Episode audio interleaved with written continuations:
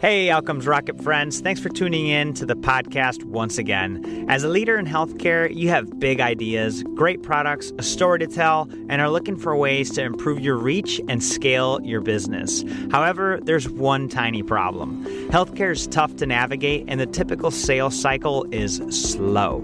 That's why you should consider starting your own podcast as part of your sales and marketing strategy. At the Outcomes Rocket, I've been able to reach thousands of people every single month that I wouldn't have otherwise been able to reach if I had not started my podcast. Having this organic reach enables me to get the feedback necessary to create a podcast that delivers value that you are looking for. And the same thing goes if you start a podcast for what you could learn from your customers. The best thing about podcasting in healthcare is that we're currently at the ground level, meaning that the number of people in healthcare listening to podcasts is small but growing rapidly. I put together a free checklist for you to check out the steps on what it takes to create your own podcast. You could find that at outcomesrocket.health slash podcast. Check it out today and find a new way to leverage the sales, marketing, and outcomes of your business. That's outcomesrocket.health slash podcast. Welcome back once again to the Outcomes Rocket Podcast, where we chat with today's most successful and inspiring health leaders. Today I have Benjamin Fels as a guest. He's the founder and CEO at Macro Eyes. He leads teams that innovate and build systems that recognize predictive patterns. At Macro Eyes, they use machine learning to increase access to care. Their live clinical product at a two leading academic medical center institutions. They develop a uh, supply chain analytics product for one of the largest value based healthcare systems in the US. Today, it's super important that we find ways to apply artificial intelligence and machine learning to healthcare because let's face it, we're not able to scale the number of patients that need care with the number of providers that can give it.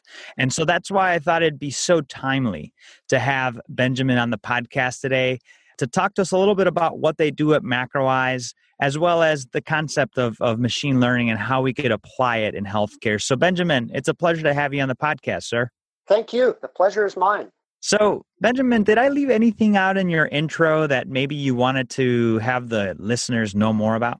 No, no, I'm just kidding. Um, I mean, I don't love talking about myself, so maybe some other pieces of the backstory of MacroEyes as a company or, or my own history of working with MacroEyes will sort of come out through this conversation. So I'd love to just dive into it. Beautiful. Love that you opened that loop there. And so what you know, before we do dive into that, I'd love to hear what got you intrigued or interested in the medical sector to begin with. Well, that's a good question because I didn't train as a doctor. As a company, we've been working in healthcare now since since 2014, but it's I bet it's a pretty unconventional route. So I'll sort of go backwards in time here to answer that. So All right. I've worked on what you could broadly call pattern recognition for many years. And I believe, and, and I'm pretty sure that most of the people here listening would agree with me, that healthcare poses the most complex and at the same time most important problems in pattern recognition. This is where pattern recognition matters. So, okay, now let's go to sort of how I got to this point. Yes. So, I graduated with a degree in the history of art. And the way that I see the history of art as a series of exercises in pattern recognition, how one artist perceives, reflects on, interacts with art that came before, art from other places. And there's a way to see that transformation, refraction of pattern. When I graduated college, I then went to go work for a quantitative hedge fund, first in Chicago, then in London. And nice. my job was to predict patterns in data faster, more accurately than our competitors. That was it. It was very clearly defined. I mean, there's in fact great beauty in that in that clarity. I led teams that traded global markets 24 hours a day, I led teams also that built autonomous agents. So, what I now know is called machine learning. So, basically, machines that looked at patterns and data in markets and, and looked for signals that we might have missed and acted upon them. And financial markets as a whole are decades ahead of healthcare in terms yeah. of designing and implementing infrastructure for I guess, what we could broadly call data driven decision making. So, designing systems that learn as reality on the ground changes. So, it's everything in financial markets is always responding, reacting, learning. There's a very powerful, very heavily incentivized feedback loop there. Nothing is ever static. So, essentially, I left this hedge fund to found a company so that I could take this approach, this mindset, and a bit of ideas for technology to where it is needed most. And we believe that's healthcare. And again, this concept that pattern recognition, the ability to detect patterns that are meaningful in large amounts of data, where that is the most important is in both the delivery of care and the practice of care.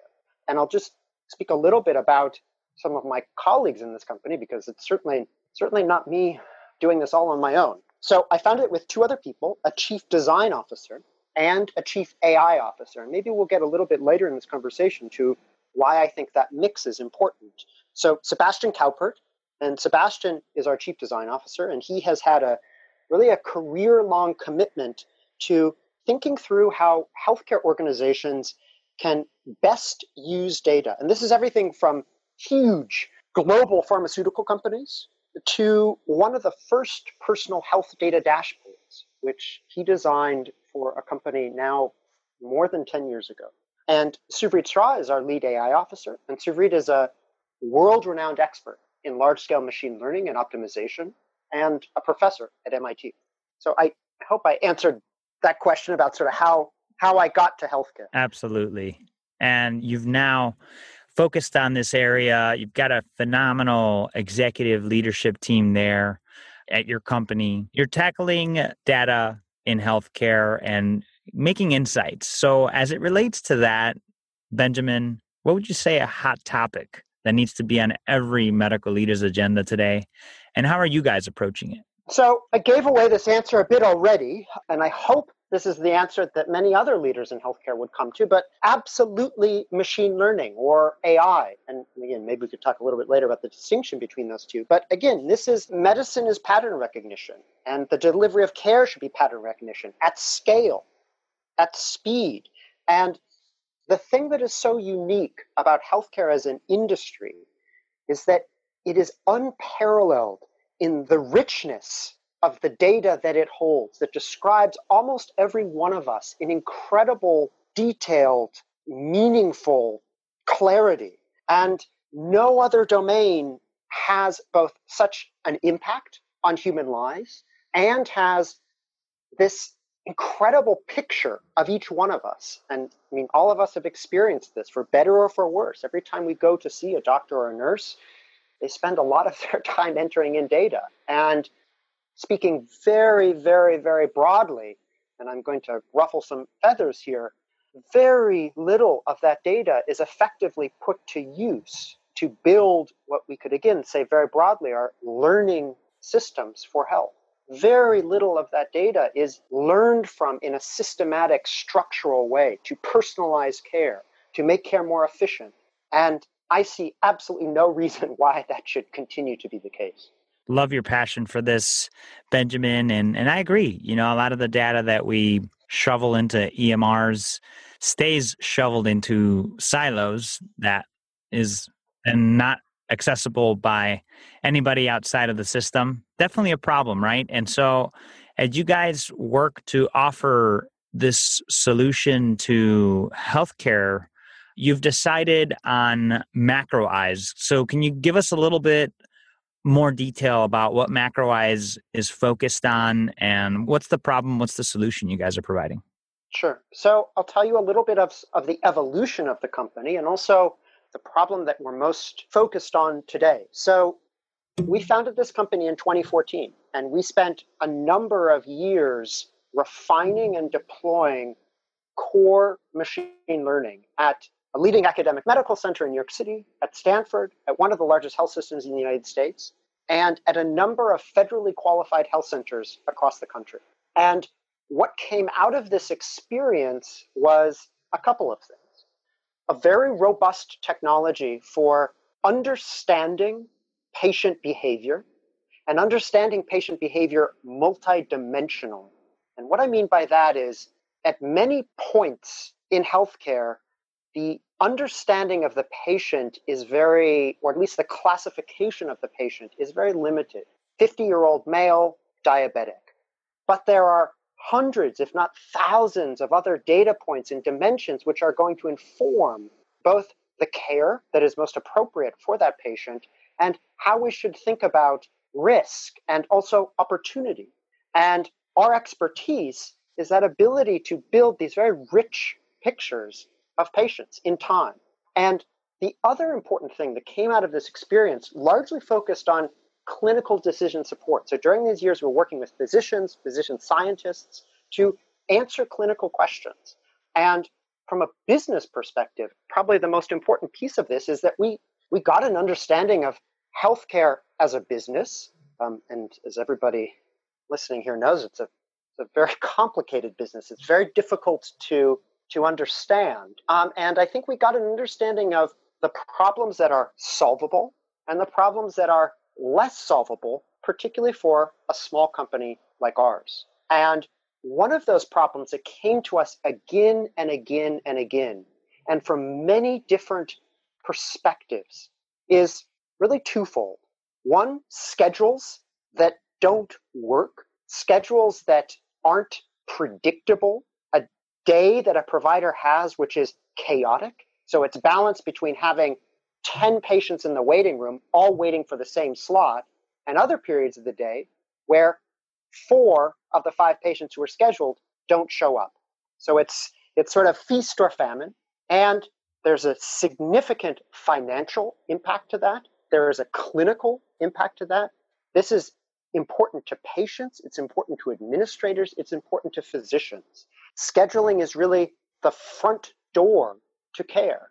And our own response to that was to spend the last now more than a year developing and implementing and refining a product called Sibyl. And Sibyl is software for intelligent patient scheduling. And what that means is that Sibyl identifies when each patient is most likely to show for an appointment and uses that insight to build a better schedule, a schedule that is more predictable, a schedule that increases access to care, and a schedule that reduces the number of times in the day when there are expensive gaps in the schedule and reduces those periods in the day when there are many patients waiting and waiting and waiting in the waiting room because they've all been booked for the same time slot. That's fascinating. And through the work that you've done, you found that this is one of the biggest problems and and you're right, it's definitely a huge issue. And so you've deployed a solution to help fight this problem intelligent scheduling.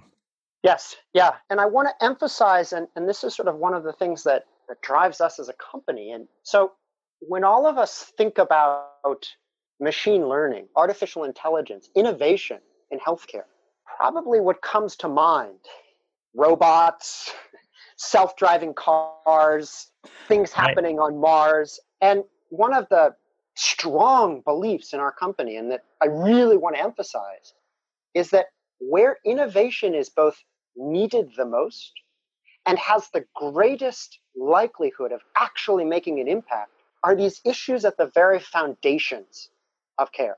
Issues that touch operations, supply chain, scheduling.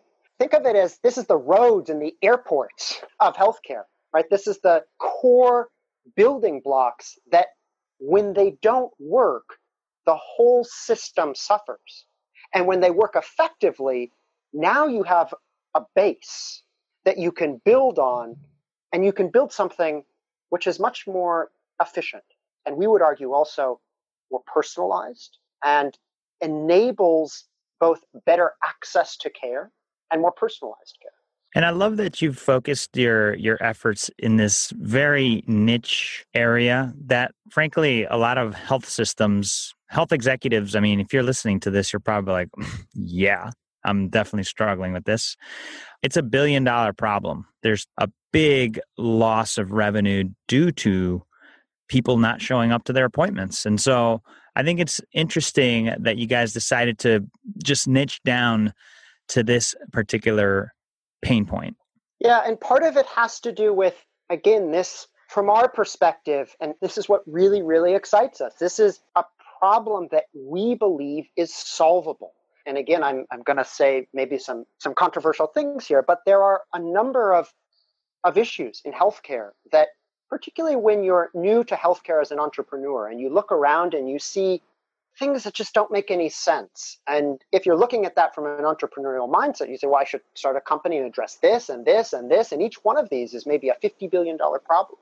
But I think if you're humble and you observe carefully, you start to notice that many of those issues, you cannot solve them as an entrepreneur, even if you're enormously successful, because perhaps at some level, they are the result of policy or they're mm-hmm. the result of a certain structure that's in place. And you know, we could argue whether that's a good structure or a bad structure, but it's very often something that you cannot move, even if you're immensely successful as a company. And what our job as a startup and as a startup that wants to make an immediate impact, and I would argue that that's the job of every startup, our job is to find those points in healthcare where we can affect change. We can push the system towards operating better, operating more efficiently, giving greater access to care to patients.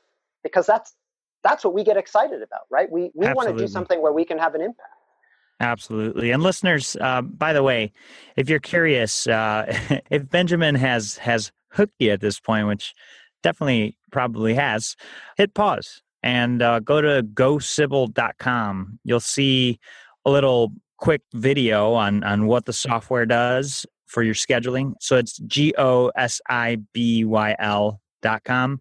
Check them out. They're definitely doing some very intriguing things to use AI to help you keep those patients in those slots that are scheduled for, whether they show up or not. So this is fantastic work uh, that you guys are are up to here. Benjamin, looks like you guys even received a Grand Challenges Exploration Grant to deploy a version of it in East Africa by the Bill and Melinda Gates Foundation. Yeah, that's really, really exciting. So I'll talk a little bit about that. So we described here that this evolution, you know, we we spent years in really up close to clinical questions. Our core technology has analyzed several million medical records and has learned from all of this. And then out of this came this manifestation of that, this product which uses insight into patient behavior to build a better schedule, to better predict demand, and to build that schedule so you can make best use of existing resources. And off of the basis of that, we were awarded this very prestigious funding from the Bill and Melinda Gates Foundation and USAID, which is the development arm of the United States government, to design the first predictive supply chain for vaccines. And at a certain level, and, and bear with me here as I as I explain this, I see these really remarkable similarities. So our aim with this work is to increase the coverage, so increase the number of children who can access vaccines, and significantly cut the amount of vaccine wastage. And this is also a many, many, many, many billion dollar a year problem. And it is also a problem which you can measure in terms of human lives. So, just like in the United States, right. where if you have to wait weeks and months to access care because the scheduling doesn't work, and if you are particularly ill, your illness will become far more grave with that period of time. So if a child is brought to a facility and they've run out of that vaccine, that's an opportunity that you might lose forever. So our job is to analyze data which describes these different facilities and use that to predict exactly the right amount of each type of vaccine to be delivered to each clinic. No more and no less, because if you deliver too many vaccines, what happens is you're significantly increasing the likelihood that there will be wastage. Vaccines are very, very fragile. They live in these delicate glass vials. They have to live uninterrupted in a very, very narrow temperature range. They're just really easily breakable. You deliver too few vaccines to a facility, And then you have this issue of people are coming, traveling to this facility to be vaccinated, and you have to turn them away. So you this is really a case again where you want to exactly nail demand. You want to get a perfect sense of how many people are going to show up. And if you can get that right, you can make best use of existing resources. Yeah, you know, it's super interesting project and talk about hypersensitive matter with the vaccines. I mean, you guys are definitely doing some cool work, Benjamin. Scheduling vaccines with the Bill and Melinda Gates Foundation. This is super cool stuff that is making an impact.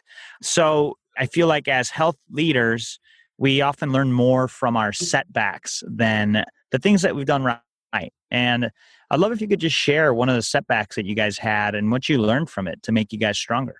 Sure. So I'll go again to back in time to the beginning of this company. And our first customer was Stanford. And at the same time, we were working with a leading academic medical center in New York City.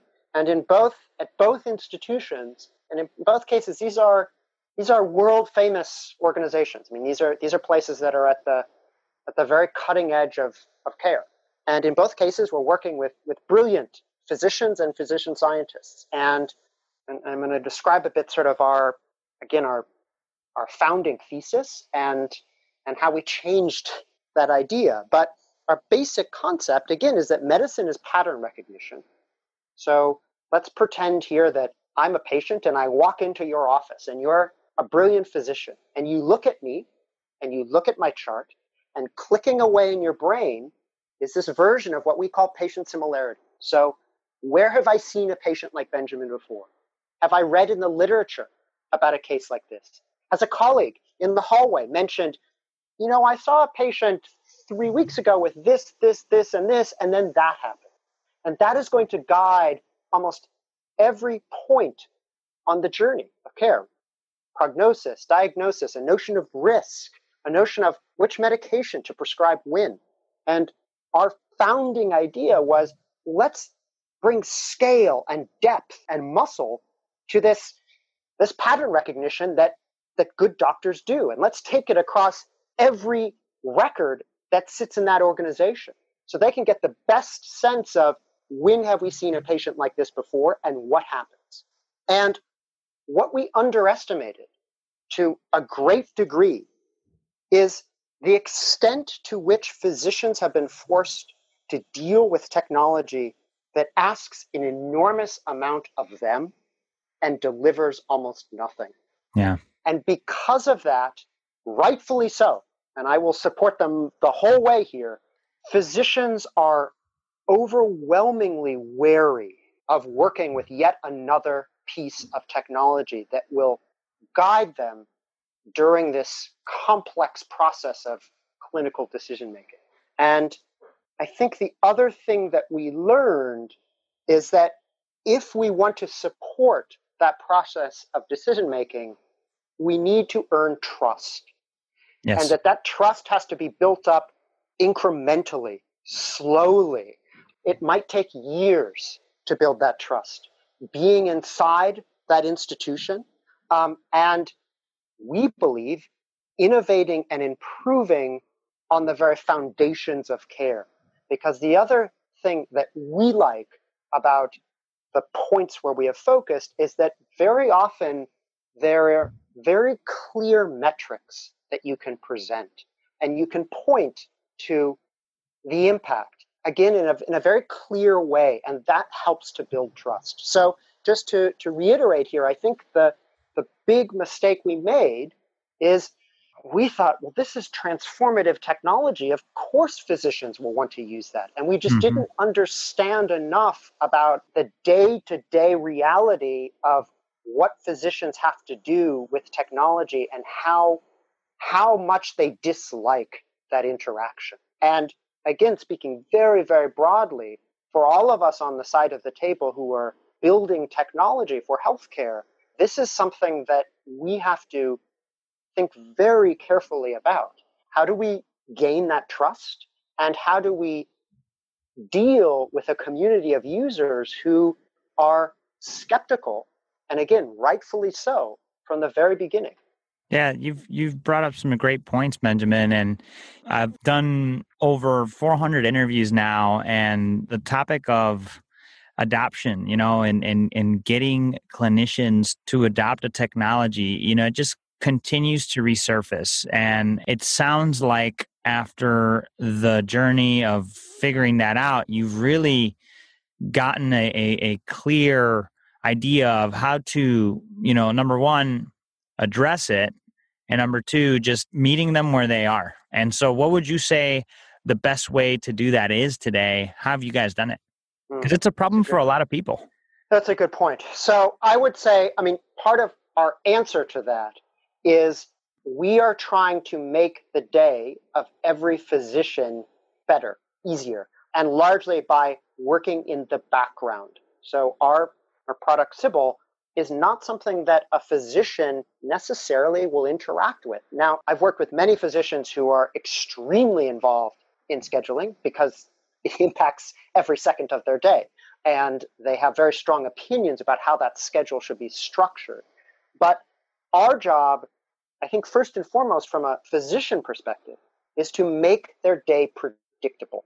And I cannot overemphasize how important that is. So yeah. let's put aside for a second the financial impact. And again, this is $150 billion a year are lost in the US alone to scheduling that doesn't work. That's a big number. That, that Huge. so happens to be what I believe to be the global cost.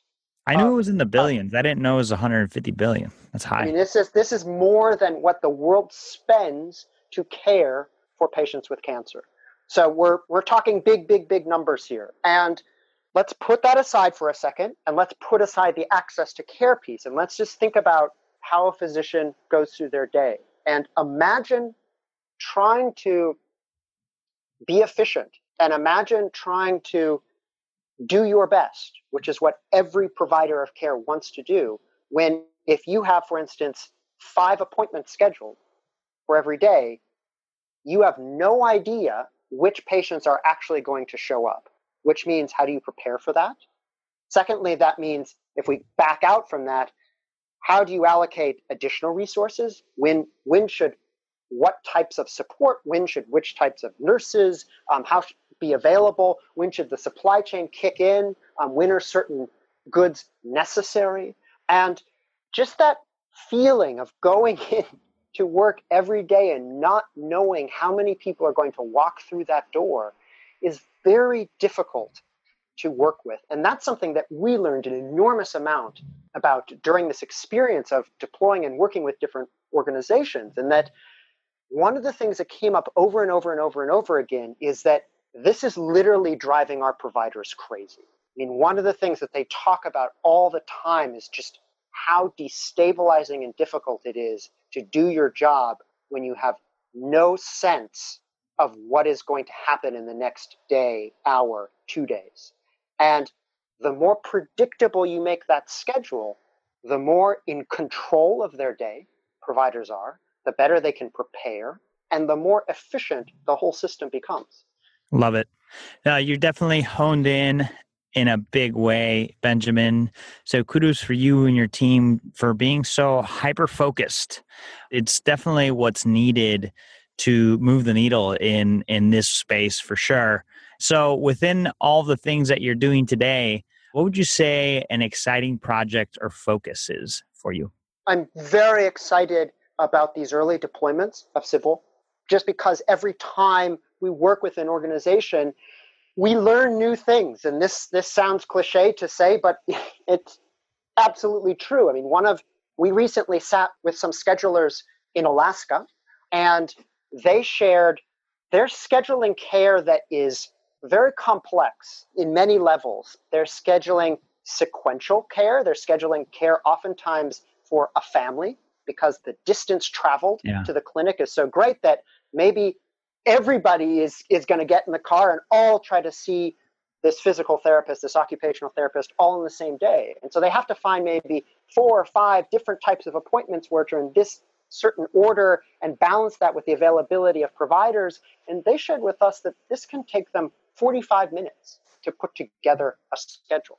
Hmm. And we didn't build our software for that use case. We didn't think about, oh, well, this is going to save schedulers time. Our, our goal is to increase access to care for patients and build a schedule which maximizes utilization. But we realized, well, if we can cut that down to a minute for a scheduler, that means a scheduler will have more time. And that means the scheduler could then spend his time, her time in what we believe is, is the best use, which is engaging directly with patients. So imagine that the scheduler could then pick up a phone and personally call the patients who they're the most concerned about not showing up. And a personal phone call is so much more meaningful than getting a text message or totally. an automated reminder or an email. There's just, as human beings, we respond very strongly to human beings. And that's something that you can't do if you're spending 45 minutes to schedule an appointment. Oh, such a great call out, and and the the journey is exciting. And uh, Benjamin, if people want to engage with your software, if they're curious about it, they're listening right now, and they're like, okay, just tell me how I could get involved. Where do they go? They should definitely go to the website that you just mentioned, gosibyl.com, and send me a note. So my first name, Benjamin, B E N J A M I N, at macro-eyes.com. And I'd love to have a conversation. Love that. So, folks, the website, Benjamin's email, all those things, I'll have them for you here on the show notes. Just go to outcomesrocket.health slash Sibyl. And Sibyl is S I B Y L. So outcomesrocket.health slash Sibyl. And uh, you'll find a way to, to get a hold of Benjamin and get started with this phenomenal scheduling platform. Benjamin, this has been a blast. Time flies when you're having fun. Would love if you could just share a closing thought and then the best place where the listeners could follow the work that you're doing. Well, I think that if I could share a closing thought, I'll I'll move a little bit more broadly to to sort of what we've observed with working with a number of healthcare organizations, big, small, and the lesson that I'd love to get across to healthcare leaders is embrace risk. So understand risk, think about it carefully, but embrace the right type of risk. And there are very often opportunities to work with innovative companies like ours, and we're certainly not the only one out there, where the downside is very limited, but the upside is almost immeasurable. And maybe I'm sort of putting back on my my hat from, from when I used to trade der- derivatives, but that's exactly the type of risk that you want right? You you know the worst that can happen here is nothing. And that's it, right? Yeah. Nothing collapses, no one gets fired, but the best that could happen here is transformative, right? It's a transformation of of how we deliver care. And I would love to see more of that intelligent risk taking. Love that call out. And folks, I know we've we've talked a lot about Sibyl at gosibyl.com, but also check out Benjamin's company, Macro Eyes, uh, macro eyes.com. You'll see some of this thought process that he has shared. He's a thought leader in this space, applying what he did with derivatives into healthcare. We're always trying to manage risk and I think it's a good opportunity for you to learn the philosophy that him and his leadership team are leading with here. So check them out, macro-eyes.com. But again, you could get that link and all of the rest. Just keep it simple. Go to outcomesrocket.health slash Sibyl, S-I-B-Y-L, and you'll find everything there. Benjamin, truly appreciate the time you carved out for us. And we're excited for you and we're excited to stay in touch. Thank you. Thank you for a wonderful conversation. Hey, Outcomes Rocket friends. Thanks for tuning in to the podcast once again. As a leader in healthcare, you have big ideas, great products, a story to tell, and are looking for ways to improve your reach and scale your business. However, there's one tiny problem. Healthcare is tough to navigate, and the typical sales cycle is slow. That's why you should consider starting your own podcast as part of your sales and marketing strategy. At the Outcomes Rocket, I've been able to reach thousands of people every single month that I wouldn't have otherwise been able to reach if I had not started my podcast. Having this organic reach enables me to get the feedback necessary to create a podcast that delivers value that you are looking for. And the same thing goes if you start a podcast for what you could learn from your customers. The best thing about podcasting in healthcare is that we're currently at the ground level, meaning that the number of people in healthcare listening to podcasts is small but growing rapidly. I put together a free checklist for you to check out the steps on what it takes to create your own podcast.